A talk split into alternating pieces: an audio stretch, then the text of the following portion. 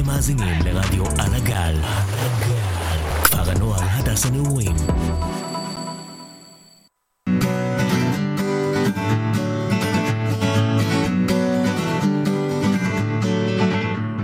אז שלום לכל המאזינות והמאזינים. ברוכים הבאים לפעם אחת כל פעם במהדורת הקיץ. השעה היא 6 ו-59 דקות. Um, הייתי אמורה להגיד שישראל איתנו על, איתנו על הצד הטכנית, אבל כרגע דניס איתנו, אז דניס, אם אתה רוצה להגיד שלום. ואיתכם על הגל נמצאת שני לי. אז וואו, לא הייתי פה הרבה זמן, איזו התרגשות. ואני פה לבד, אז זה גם מוזר. כן?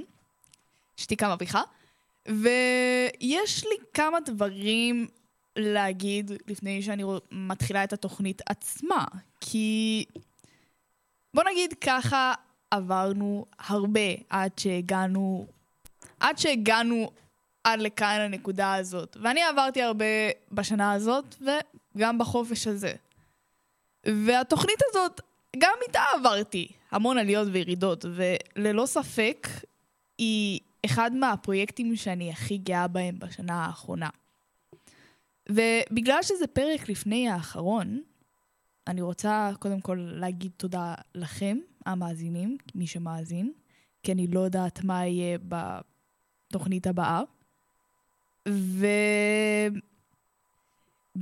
לחפור יותר מדי, למרות שזה מה שעשיתי הרגע, בוא, בוא, בוא נפתח את התוכנית שלנו עם ההמלצה התוכניתית, אני מניחה, אין המלצה שבועית. המלצה תוכניתית, מילה חדשה.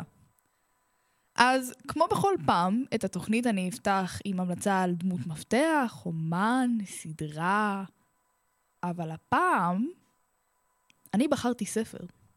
כן, כן, הספרים, הספרים האלו, האהבים, שאתם מוצאים בסטימצקי, אז עם זה אני פותחת את התוכנית.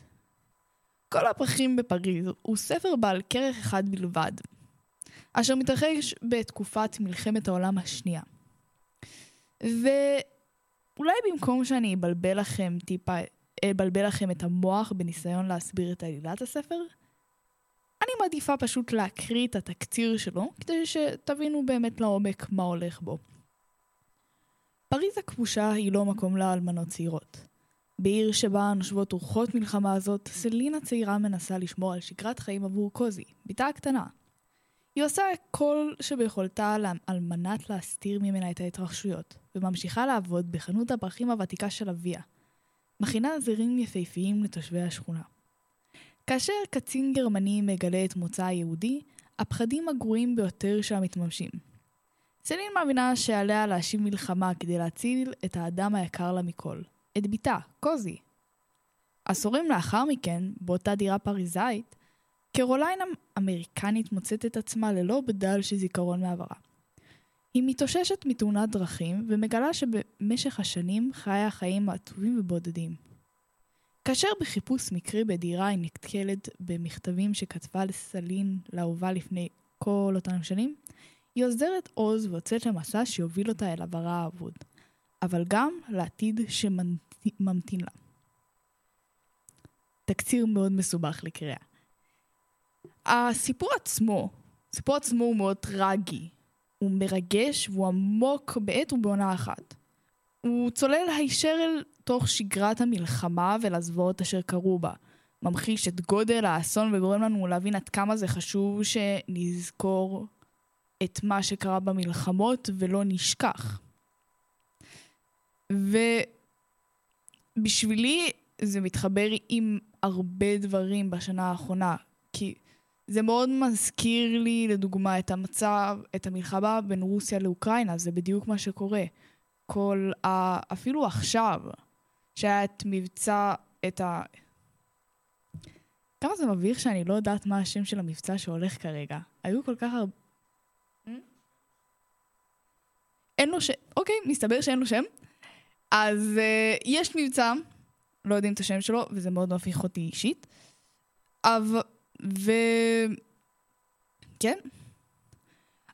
הספר עצמו, אם מדברים כבר על הספר, הוא כתוב בצורה מצוינת, ופשוט מיותר לציין שהוא נהדר. מה שכן, אזהרה כבר, הוא לא ספר קליל. לכן הייתי ממליצה לקרוא אותו מגיל 16 ומעלה ולהיות מוכן נפשית שהוא מציג תיאורים גרפיים של אלימות פיזית ומינית. אבל חוץ מזה, ספר מדהים שמקבל ממני ציון של 10 מתוך 10. עכשיו, לפני שנמשיך, ולפני ש... ו... אני לא יודעת, אני מאבדת את זה היום. אז לפני שנמשיך, בואו ניקח איזה פסק זמן כדי שגם אני אתאפס על עצמי, ושיר וחזרנו. It's take my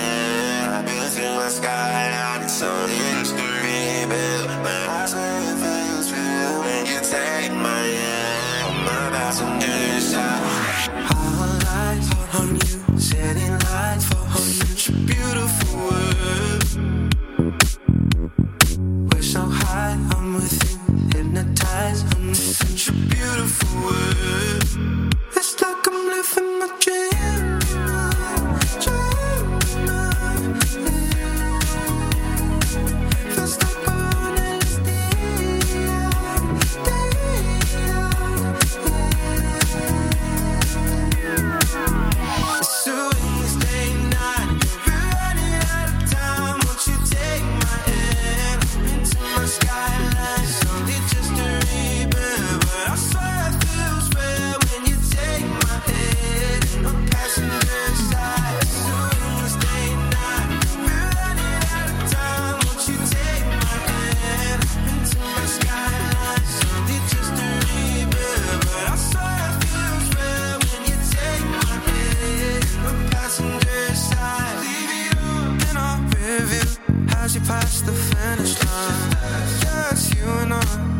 none of the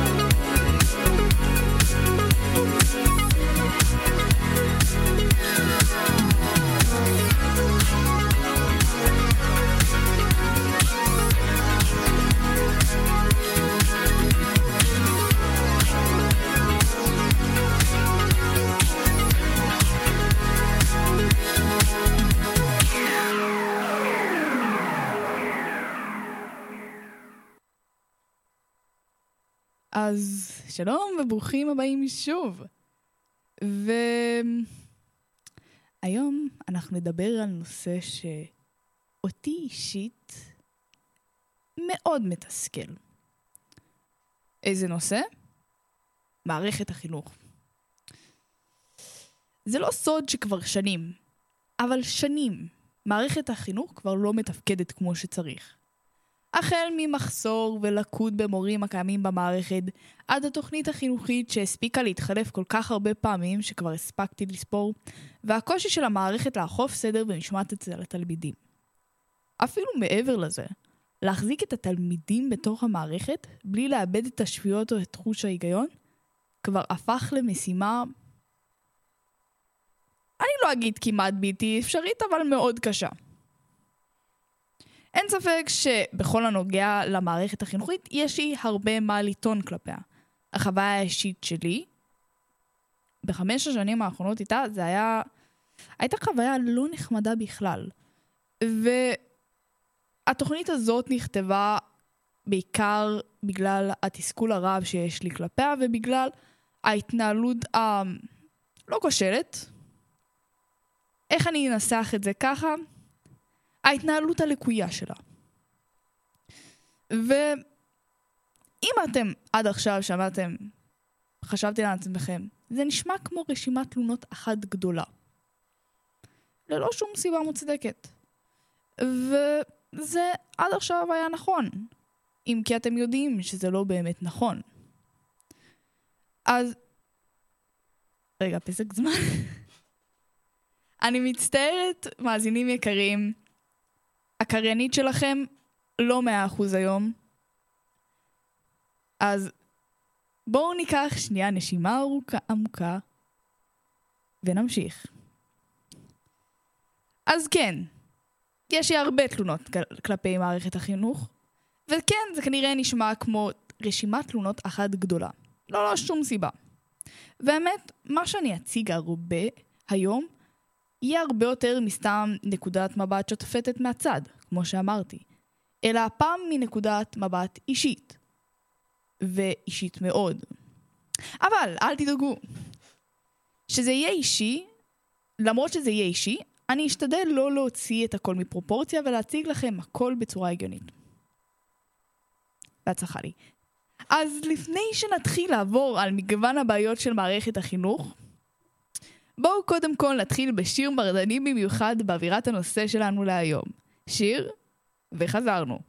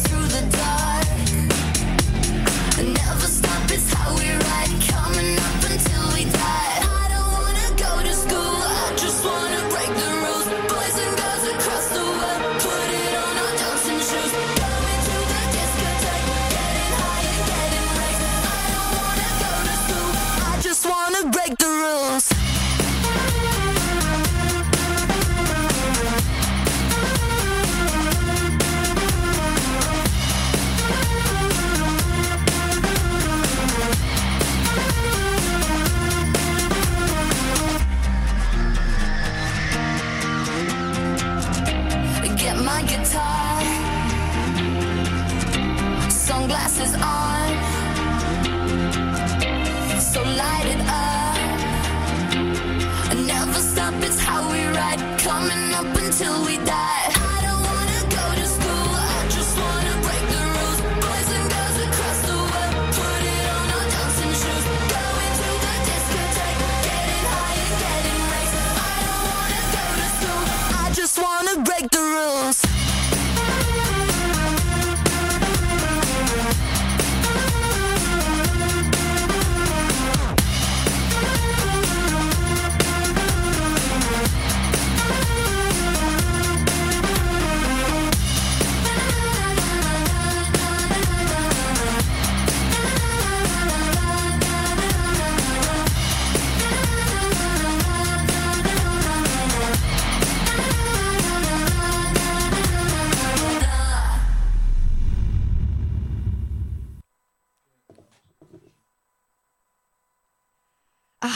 ללא ספק שיר נוסטלגי.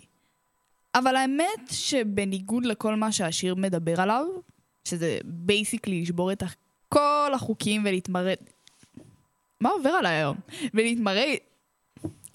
לזרום. ולהתנגד למערכת, האמת היא שבתוך תוכי אני בהחלט רוצה ללכת לבית ספר. אני אוהבת ללכת לבית ספר.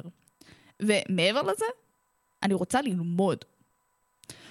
אבל בשבילי, כמו שאמרתי בפעם הקודמת, הניסיון שלי עם המערכת הוא לא מאוד ידידותי. הגעתי למצב כזה שגם הרצון לעשות דווקא למערכת הגיע. וזה לא בגלל שאני באיזשהו מרד נעורים, למרות שאני טיפה כן, אלא פשוט כי אני... כי זה הגיע למצב כזה שהמים הגיעו עד נפש, והמערכת... אין לי מה לומר אפילו. אין לי, אין, אין לי איך לתאר את זה במילים. ואחד מהדברים שהכי מרגיש, הכי מעצבנים אותי בעניין הזה, שזה לא מרגיש לי הוגן שאני סובלת ממערכת שאמורה לשרת לא רק אותי, אלא את כל הנערים והנערות במדינת ישראל, ובהמשך את כל הציבור, את כל הילדים, את כל הילדות, את כל התינוקות שייוולדו.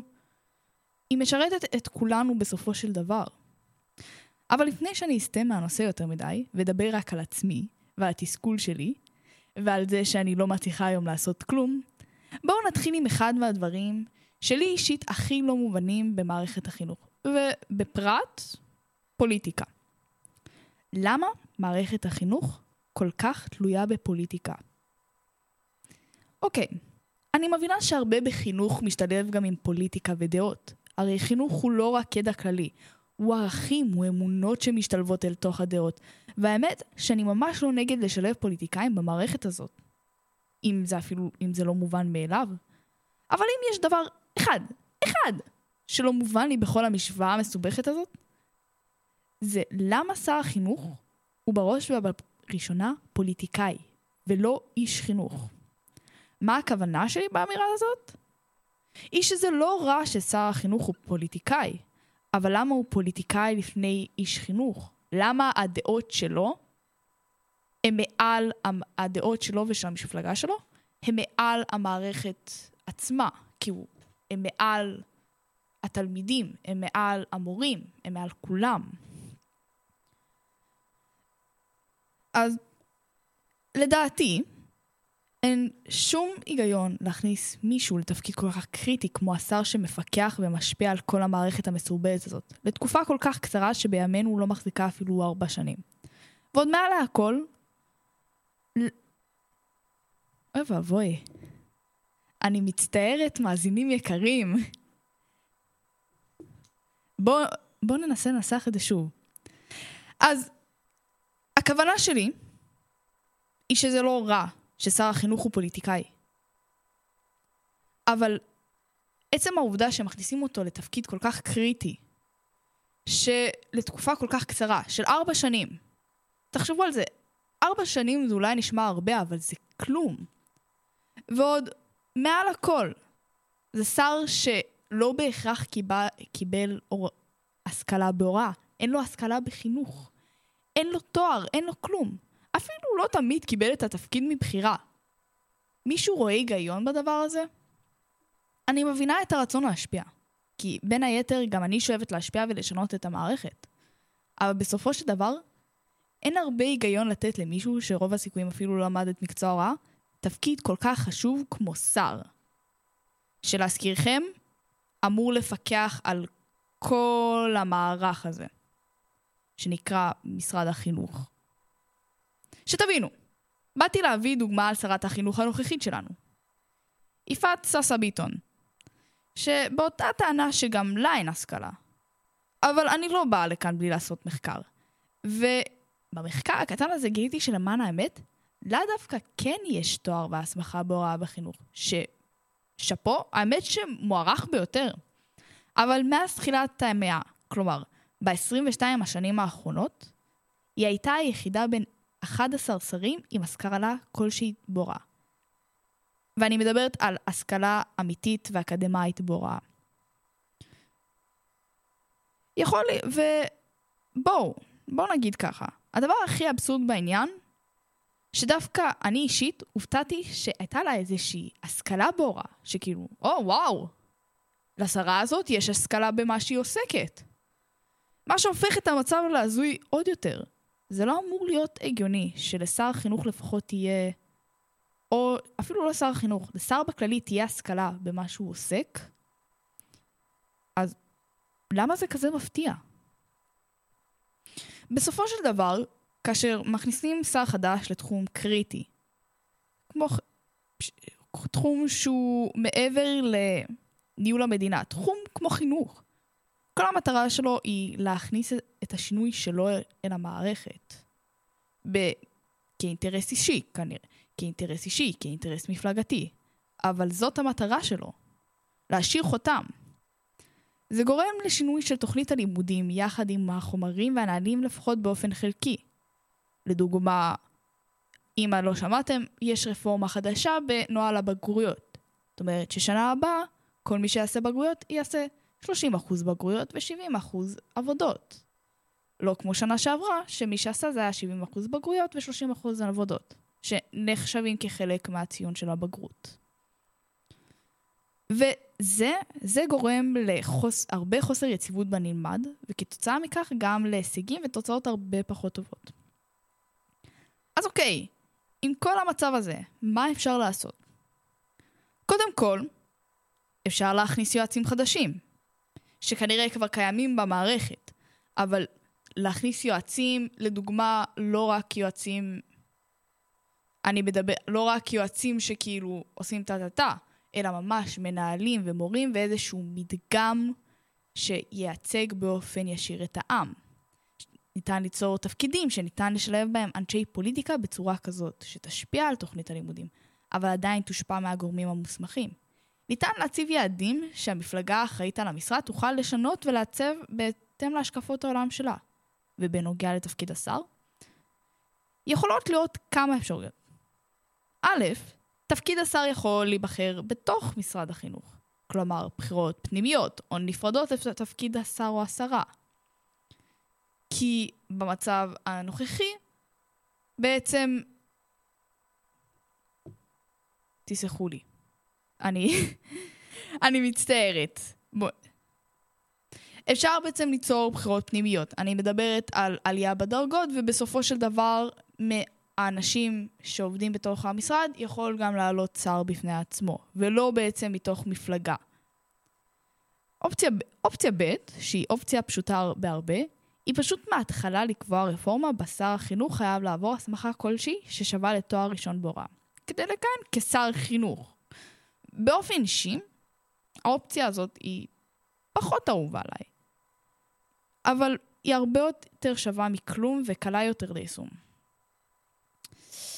ואחרי שעברנו על הסוגיה הזאת, בואו נעבור לסוגיה הבאה, שגם היא חשובה לא פחות. המורים. שיר, וחזרנו.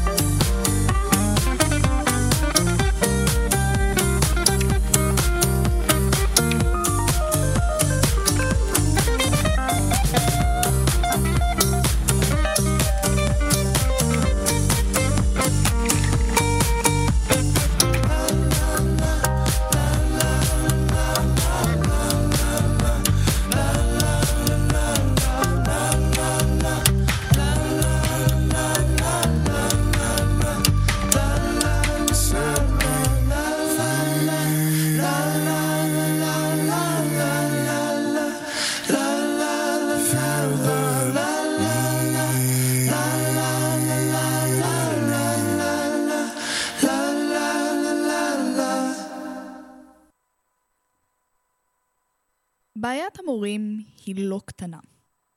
והאמת, שגם די חמורה. מכיוון שהיא כל כך פרדוקסלית, ודורשת כל כך הרבה משאבים. בואו קודם כל נתחיל לדבר על איכות המורים. נכון, כאשר אנחנו צריכים כמות, וכמות גדולה של מורים, קשה מאוד להשיג גם מורים איכותיים. ואני לא אומרת שאין מורים טובים, כמובן שיש לא מעט מורים טובים. אבל אי פעם חשבתם מה גורם לכך שבאופן שיטתי ישנם מורים רבים כל כך שאיכות הלימוד שלהם היא כל כך ירודה? טוב, לכך יש הרבה סיבות. אבל בואו נתחיל בראשונה שבהם. והיא קשורה לאופן שבה תפקיד המורה בא לידי ביטוי בניסיון. אבל נטו ניסיון, וממש לא במובן הטוב. אם לא ידעתם, וסביר להניח שלא ידעתם, בהנחה שאתם לא מורים כמובן, כשאתה רוצה להתקבל להיות מורה בבית ספר כלשהו, בכל בית ספר למורה ישנם שנתיים של תקופת מבחן. כלומר, תקופת ניסיון בבית הספר. ולאחר התקופה הזאת, בהנחה שהמורה צלח אותה ללא בעיות, ישנה קביעות במשרה, שבה כמעט בלתי אפשרי לפטר מורה, אלא אם כן הוא, מפת... הוא מתפטר בעצמו. כלומר, במילים פשוטות, מאוד קשה. מאוד קשה לפ... אני לא יודעת מה אומר עליי היום. מאוד קשה להפר חוזה. צלחתי את זה. איך זה בא לידי ביטוי, אתם שואלים? מורים שעם השנים נשחקים בעבודה, כמעט בלתי אפשרי לפטר. זאת אומרת, מורים שאולי הם לא כמו שפעם, אין להם את האנרגיות ואין להם את התשוקה ללמד כמו פעם, והחלידו. אז בעצם איכות הלימוד יכולה לרדת עם השנים, מכיוון שאין כמעט את האיום של פיטור מעל הראש, או כי פשוט השיטות של פעם לא מתאימות לשיטות של היום, בין היתר. וגם כאשר מפטרים את המורה, ישנה את הבירוקרטיה שבזמן התהליך, שיכולה להגיע עד שנה. כלומר, עד אז עוד שנה נוספת בה המורה, המורה, מורה, מלמד, מלמד, מלמדת בבית הספר. אבל יש עוד משהו, משהו חשוב, שדווקא בו יהיה סיכוי לא קטן שנתקלתם כבר במדיה. והוא? אה, כמובן שזה השכר. כמה בעיות יש עם השכר. זה לא סוד שהשכר למורה ממוצע הוא שכר נמוך. אבל מה שכן מפתיע, הוא שלמרות שאנחנו נתקלים כל הזמן בטענה הזאת שלמורים יש כל הזמן שכר נמוך, השכר הממוצע של מורים בישראל הוא גבוה יחסית לשאר העולם, ומסתכם ב-11,000 שקלים בחודש לממוצע. רגע, זה לא מעט. 11,000 שקלים לחודש? זאת משכורת מאוד מכובדת מאוד בפני עצמה. אז למה מתלוננים? כי הדגש במשכורת הזאת הוא על הממוצע.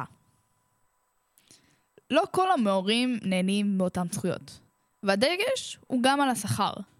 אז בעוד שמורים חדשים מקבלים בממוצע שכר זעום של 5,500 שקלים, שהוא שכר מינימום, ומורים עם ותק של עשור מקבלים שכר יותר מכובד, אך גם קטן למדי של כ-8,000 שקלים. רק מורים עם ותק של יותר מכ-25 שנה עוברים את הסף של ה-15,000 שקל בחודש. שזה במילים פשוטות לא דין, לא דין משתלם, נכון? חוץ מזה, בואו לא נכליל את העובדה ששעות העבודה של המורים הוכפלו בשני העשורים האחרונים. וגם שהדרך היחידה לקבל העלאה בשכר היא ותק, ללא, ש... ללא שום קשר לתפוקות, לביצועים ולאיכות של המורה עצמו. מה הפלא שאף אחד לא רוצה להיות מורה? כאילו, תחשבו על זה. אתם מורים חדשים, אתם באים להשקיע את, אתם באים להשקיע את הנשמה שלכם, ואתם חיים על שכר מינימום ולא מקבלים שום הכרת תודה או שום הכרה על המאמצים שאתם עושים. עכשיו, אתה גם צריך בנוסף לכל זה, בדרך כלל, שני תארים שונים. שהאחד בהוראה והשני בנושא מעמיק. בדרך כלל הוראה זה מספיק, אבל זה עדיין תואר. גם ישנן הרבה שעות עבודה, וגם שכר שהרבה מאוד שנים לא רחוק משכר מינימום. האם זה פלא שכל כך הרבה מורים בורחים להייטק? וכן, נכון, יש תוכניות שמשלבות הייטקיסטים לשעבר ואנשי צבא לשעבר בתוך, בתוך ההוראה, ונותנים להם קורס מעמיק של שנה בהוראה ושולחים אותם לבתי הספר. אבל זה לא ככה בכל מקום. ולכן, ובמקומות שזה לא ככה, אין סיבה למורים להישאר. עכשיו, נושא שלא הכי קשור למערכת עצמה, אבל חשוב לא פחות. תשתיות ותקציבים. אבל הפעם, בין מרכז לפריפריה. שיר, וחזרנו. Like New York City in the daytime. I like New York City in the nighttime. You say you like sleeping with the air off. I don't, I need it on. You like the light coming through the windows. I sleep late, so I just keep them all closed. You ignore the music on the radio. I don't, I sing along. I don't ask for you to change. Living on and on,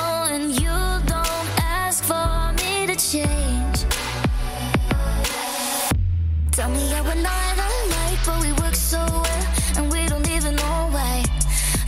The stars cross right, cause we work so well, and we don't even know why. You can call it fire and ice, but we work so well, and we don't even know why. We don't even know.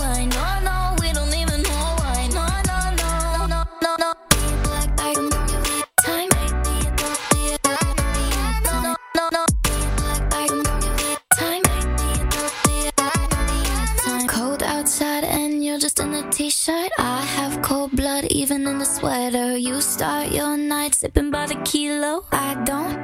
I know you know. I don't ask for you to change. Living on and on, and you don't ask for me to change.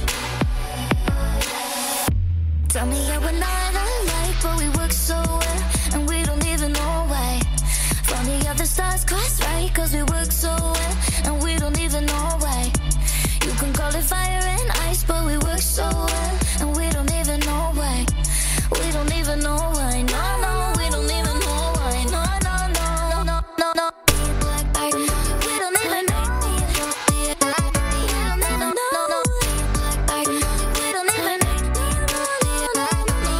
know. Somehow we end up on the same side, and you wouldn't think that we'd be alright. Even our eyes are different colors, but we see fine.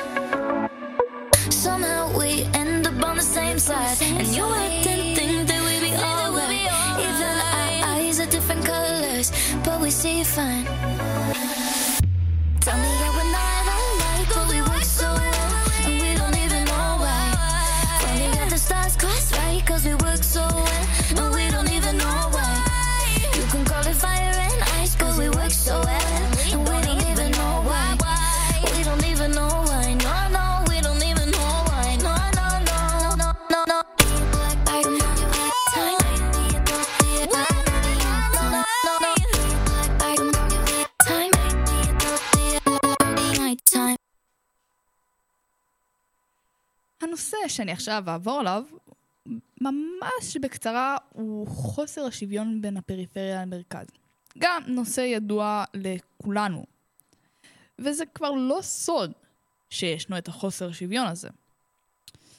ויש גם על הנושא הזה הרבה מה לפתוח, אבל על מה שאני בעיקר אתמקד עליו הוא תשתיות ותקציבים. השאלה היא, מה זה אומר תשתיות ותקציבי? האם זה קשור לכמות הכיתות שיש בבית הספר וכמות הילדים שיש בכל כיתה? האם זה קשור בכמות המגמות הבחירה שאפשר ללמוד? האם זה קשור לכמות המורים שבבית הספר מסוגל להעסיק? אז התשובה היא שזה גם, גם וגם. אמנם יש שיפור גדול בשנים האחרונות, אך עדיין קיים פער גדול יחסית בין האזורים. אה, אה, בין האזורים. האמצעים של בתי ספר במרכז ובערים הגדולות יהיה באופן סטטיסטי בדרך כלל הרבה יותר מגוונים מאשר בפריפריה וביישובים הקטנים. אבל הפערים הכי גדולים בכל העניין הזה מתבטאים לא בזה, אלא בחומר הממשי שתלמידים לומדים בבתי ספר השונים. הדברים שלומדים בכיתה ממוצעת במרכז שונים לחלוטין מהדברים שלומדים בכיתה ממוצעת בפריפריה. יש פעמים שרמה שנחשבת למספיק טובה לחמש יחידות בבית ספר אחד, אפילו לא עוברת את הקרסוליים של שלוש יחידות בבית ספר אחר. ואני לא סתם אומרת את זה, כי אני אישית מכירה ילדים שבאותו מצב. אני אישית הייתי באותו מצב שלא הייתי יכולה להתאים לסטנדרטים של בית, בית ספר מסוים בגלל, החומ, בגלל חומרים שאני למדתי בבית ספר אחר, שעל הדף היו בסדר גמור, אבל במקום אחר זה לא היה סטנדרט. ובסופו של דבר, מה שהכי חשוב בבית ספר זה לא... זה כמובן שזה חשוב שיהיה כיתה עם מספיק, עם מספיק ילדים. מה זה מספיק ילדים? למה אני היום מתבלבלת כל הזמן? שיהיו מספיק כיתות לילדים ושיהיה, ושיהיה ספרים וציוד טוב ואפילו מזגן בכיתה. אבל בסופו של דבר מה שבית ספר בא ל... מה שבית ספר, במה שהוא בא לשרת אותנו, זה לא כל הדברים שמסביב, הוא בא ללמד אותנו דברים. ונכון, לא תמיד את כל הדברים האלו, את, בכל הדברים האלו אנחנו נשתמש, אבל יש דברים שאנחנו חייבים, ואפילו בדברים הבסיסיים, כמו אנגלית, כמו מתמטיקה, יש פערים, וזאת כבר בעיה רצינית. עכשיו, אתם מצפים לשוויון כלכלי, לשוויון חברתי ברחבי הארץ, שאפילו החומ... שהחומרים שמלמדים באזורים שונים הוא לא באותה רמה. ולפני שאנחנו מגיעים לחלק האחרון של התוכנית, שיר, וחזרנו.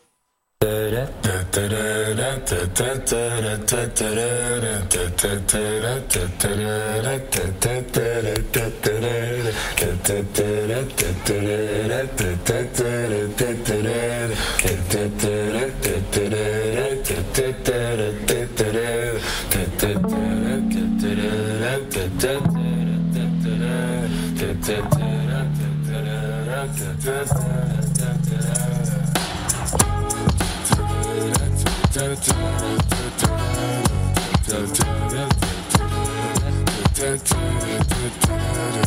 am sitting in the morning at the diner on the corner.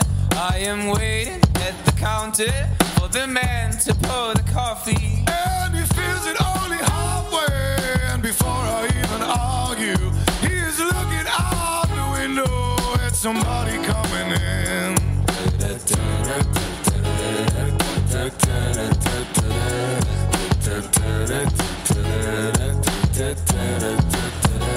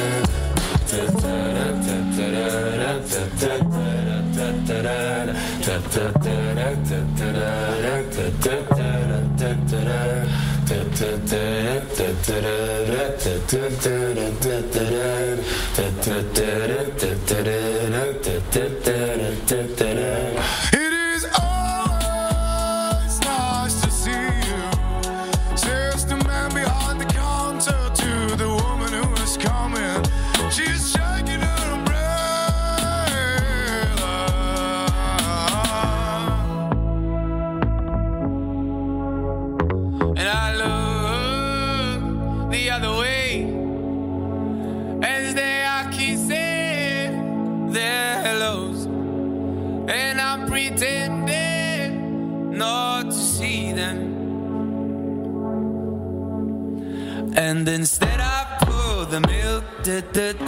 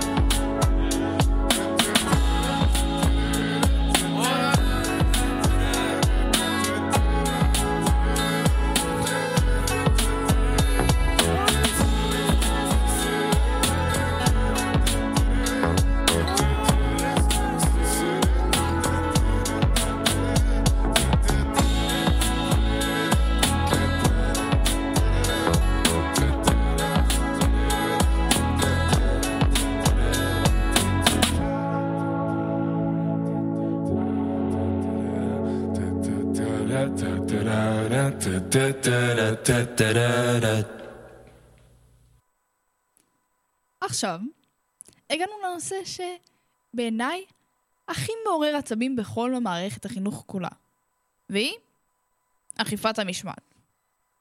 האם אני צריכה בכלל להתחיל לדבר על מה שקורה בתוך כותלי בית הספר? סחר בסמים, אלימות פיזית, מילולית, חוסר כבוד כלפי מורים, חוסר כבוד כלפי אחרים. אין משמעת על הילדים בכיתות. זה לא סוד שהמשמעת של הילדים הישראלים כבר רופפת מתתחילה. אבל הדברים שמקודם ציינתי למעלה, הם דברים שמתרחשים ברוב בתי הספר בכל רחבי הארץ במינונים שונים. כמובן, אף פעם לא יכולה להיות משמעת מושלמת על הילדים. תמיד יהיו מרדנים, ולא תמיד כולם יכולים להתנהג כמו ילדים טובים 24/7. אבל התדירות בה הדברים האלו קורים בשנים האחרונות היא מעל ומעבר. ולצערי, מי שנפגע ממנה בסופו של דבר היא כולם. גם הילדים וגם המורים. מה שגם שבתקופת הקורונה והבדידות החברתית שבה, שבה ביחד עם המגפה, החריפה את הבעיות של בני הנוער בכל מה שקשור לצריכת חומרים מסוכנים. סמים, אלכוהול וכו'. אני לצערי חוויתי את... אני לצערי חוויתי את כל הדברים האלו קשה מאוד על הבשר שלי. משני הכיוונים. גם מזה ש... גם אני התמרדתי, אבל גם אני סבלתי מהאחרים שמתמרדים. ועכשיו אני אסביר לכם גם למה. כי... כי האמת היא שאני אגיד בכנות, כשחשבתי את התוכנית הזאת, לא יכלתי לחשוב על רעיון למה זה באמת קורה. האם זה משהו שהוא שגוי בנו, בתור האנשים, התלמידים הישראלים? אבל כשעברתי על התוכנית הזאת שוב, ועברתי עליה כמה פעמים, אני חושבת שהבנתי שהבעיה העיקרית במערכת הזאת היא ההתנהלות המיושנת של המערכת. שמצד אחד לא אוכפת כמו שצריך את החוקים על תלמידים בעייתיים, ומצד שני גם לא מציעה עזרה מספקת למי שזקוק לה. למה אני מתכוונת? עיקר הגישה של ההרתעה בבתי ספר היא עונשים, כגון השעיות וריתוקים. לפעמים גם הורדה בציון, ודברים דומים. הבעיה היא שלפחות, שמהניסיון שלי, רוב בתי הספר או רכים מדי עם העונשים, או קשים מדי עם העונשים, באופן מאוד קיצוני. ברוב המקרים, זה הדגש. ולא יודעים מתי להפעיל אמצעים איפה, בין אם זה אכיפה מוגזמת על קוד לבוש, למי שזוכר את מחאת המכנסיים הקצרים, בייחוד אצל בנות שמוביל להשעיות או שליחה הביתה רק כי המכנס שלהם היה מעט קצר מדי, סנטימטר או שתיים. ומצד שני, מקרים של אלימות פיזית שלעיתים קרובות נגמרות רק עם שיחת אזהרה ושיחת... שיחת אזהרה. עם אזהרה ושיחת נזיפה, גם במקרים שחוזרים על עצמם. הנקודה היא שאולי בעבר עונשים כמו, כמו השעיות, כמו השעיות וריתוקים היו עובדים, אבל היום, היום לילדים אין פחד. נו נו נו זה לא מה שירתיע אותם. בצד השני של המשוואה לעומת זאת, יש גם את הילדים שצריכים עזרה, שלעיתים שלעיתים הם בעייתיים לא כי הם בהכרח לא בסדר, אלא כי המערכת הנוכחית פשוט לא מתאימה להם. או שהם, עצ... או שהם עצמם צריכים עזרה וטיפול, ללא קשר למערכת. דוגמה מהחיים. אני, בתקופת הקורונה, כפי שציינתי קודם, אני בתקופת הקורונה, הייתי בסיטואציה שבה כולנו נאלצנו ללמוד מרחוק. ואני מאוד התקשיתי לשמור על השגרה בה אני מצליחה לקום מהמיטה וללמוד מהמחשב ש... בבית שלי בלי לאבד את השפיות של עצמי. אני חשבתי בהתחלה שאני לא בסדר, אבל מסתבר שזה דבר שלא רק קורה אצלי, אצל כולם. והפאק הקט... סליחה על הקלעה. והשטיק הקטן הזה של אני לא מסוגלת לקום מהמיטה, הוא משפיע עליי גם שנה וחצי אחרי שחזרנו ללמוד בבית הספר. והאמת הפשוטה היא שהמסגרת של עבודה מהבית פשוט לא התאימה לי והזיקה לי. וכאשר, וזה לא שלא ניסיתי לפנות לעזרה. אני פניתי לעזרה. אבל מה קרה כאשר פניתי לעזרה? ביקשתי שבמקום ללמוד בזום ישלחו לי עבודות הגשה רק כדי שאני אצליח לעמוד בקצב, אני רק אצליח ללמוד כמו שצריך. הפנו לי את הגב וסירבו לי לעזור כי הם לא היו יכולים להתגמש. וזה לא רק שביקשנו בשיחת טלפון אחת או בטקסט, פנינו לרכזים, פנינו למורים, פנינו למנהל, אבל זה... הם פשוט לא היו... הם פשוט לא היו מסוגלים להציע את העזרה הזאת, רק בגלל שלא יכלו להתגמש. אולי, אילו היו מציעים אלטרנטיבה כזאת, אה, מה עובר עליי? אולי אם היו מציעים לי אלטרנטיבה אחרת, או אלטרנטיבה כמו שאני אמרתי מקודם, הייתי מסוגלת לעבור את תקופת הקורונה בשלום, יחסי, ובלי הנזקים ארוכי טווח. ואני מאמינה שאני לא בעמדת מיעוט בסיטואציה הזאת, כמו שציינתי פה קודם, כי לא מעט מאיתנו התקשו ללמוד דרך הזום. ובנוסף לזום, תחשבו על זה, יש עכשיו בעיה נוספת, שבתי ספר פשוט לא מטפלים בה. לדוגמה, ילדים שסובלים מבדידות בגלל הקורונה, בגלל הקורונה ובגלל הבידודים. ילדים שנכנסו לדיכאון. אני חושבת שבתור מסגרת שצריכה, שאנחנו צריכים לבלות בה כל יום, צריך, למסגרת גם צריכה להיות אמצעים טיפה יותר ממה שמציעים כרגע. אמצעים בסיסיים בשביל לעזור לנו, התלמידים, לעבור את התקופה של, את תקופת התיכון, חטיבת הביניים, היסודי, את תקופת הלימודים בשלום. אמנם, ואומנם תקופת הקורונה והזום, גם כן, הייתה תקופה קיצונית מאוד. אבל בטוח בדיוק כמו שיש ילדים שהתקשו ללמוד בזום, כמו שצריך, יש גם ילדים שמתקשים ללמוד בכיתה, כמו שצריך. והאטימות של בית הספר למצב, למצב כזה יכולה להוות אחת מהבעיות העיקריות במשמעת. כאשר משלבים את הכל ביחד, התוצאה היא ילדים עם נכונות ללמוד ומשמעת ששואפת לאפס, מורים מתוסכלים שמתקשים להתמודד עם כיתות עמוסות ורועשות, ובכללי חוויית בית ספר מתישה והישגים נמוכים מהצפוי? האם זה סיבה? האם זה לא ברור? למה המערכת הזאת כל כך... שוב, אין לי מילים. מה עובר עליי היום בפעם המי יודע כמה? האם זה צפוי שהמערכת הזאת נחשבת ככל כך פגומה? ועכשיו, story time, למרות שהרבה כאן היה story time. אני אישית בחטיבת הביניים דילגתי בין לא מעט כיתות ובתי ספר במקומות שונים, והייתי בסביבת הרבה נערים ונערות, ובמגוון רחב של חברות. ויצא לי להיחשף מקרוב ללא מעט חורים ובעיות במערכת ברמות שונות, אבל בשבילי, לא משנה איפה הייתי ואיפה לא, באופן כולל, הסטנדרט במציאות והסטנדרט אליו אנחנו שואפים היה שונה לחלוטין. ולא לטובה.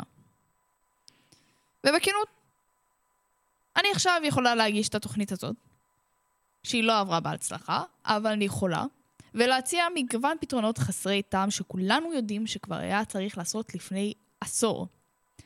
אבל תכלס, אין באמת פתרון ממשי. במקרה של המשמעת, זה בעיקר אכיפה נוקשה וחינוך מהבית. אבל במקרה של כל המערכת, טוב. לפני זה אנחנו צריכים שתהיה ממשלה יציבה, ואז נדבר על בתי ספר. ועכשיו, לפני סיום התוכנית, כמה מילים, כי אין לנו הרבה זמן. קודם כל,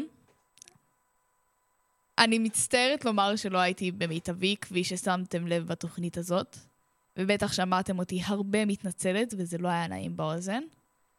אז שוב, אני מאוד מקווה שלמרות כל הפאשלות והבעיות, נהניתם מהתוכנית.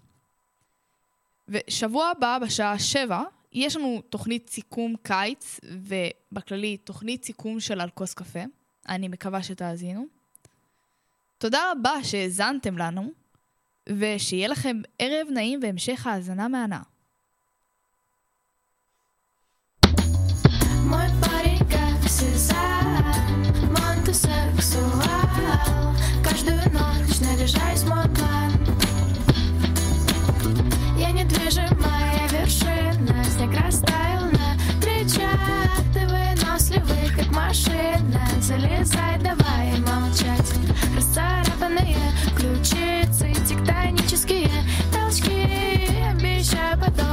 Приснится Главное у подножия не засни Моментально фотоснимки Не забудь дописать когда и где Обещаю внезапно не возвратиться Если что, сам позвони. Задымление на все 200 с чем-то. Если и дышать, то рот в рот Забери меня, мистер Биг в гетто. Я хочу тягать на дно